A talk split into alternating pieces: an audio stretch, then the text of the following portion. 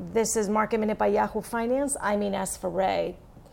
At the lows of the session today, with the Dow down about 1,500 points by 1 o'clock in the afternoon, the S&P down more than 4% or 140 points, the Nasdaq down more than 370 points. This comes a day after the Nasdaq touched an all-time high, crossing the 10,000 level.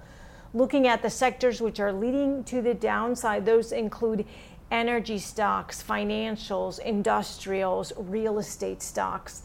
Travel stocks today are under pressure with the major airlines down about double digit percentages. The VIX is up more than 30%. For more market minute news, head to yahoofinance.com.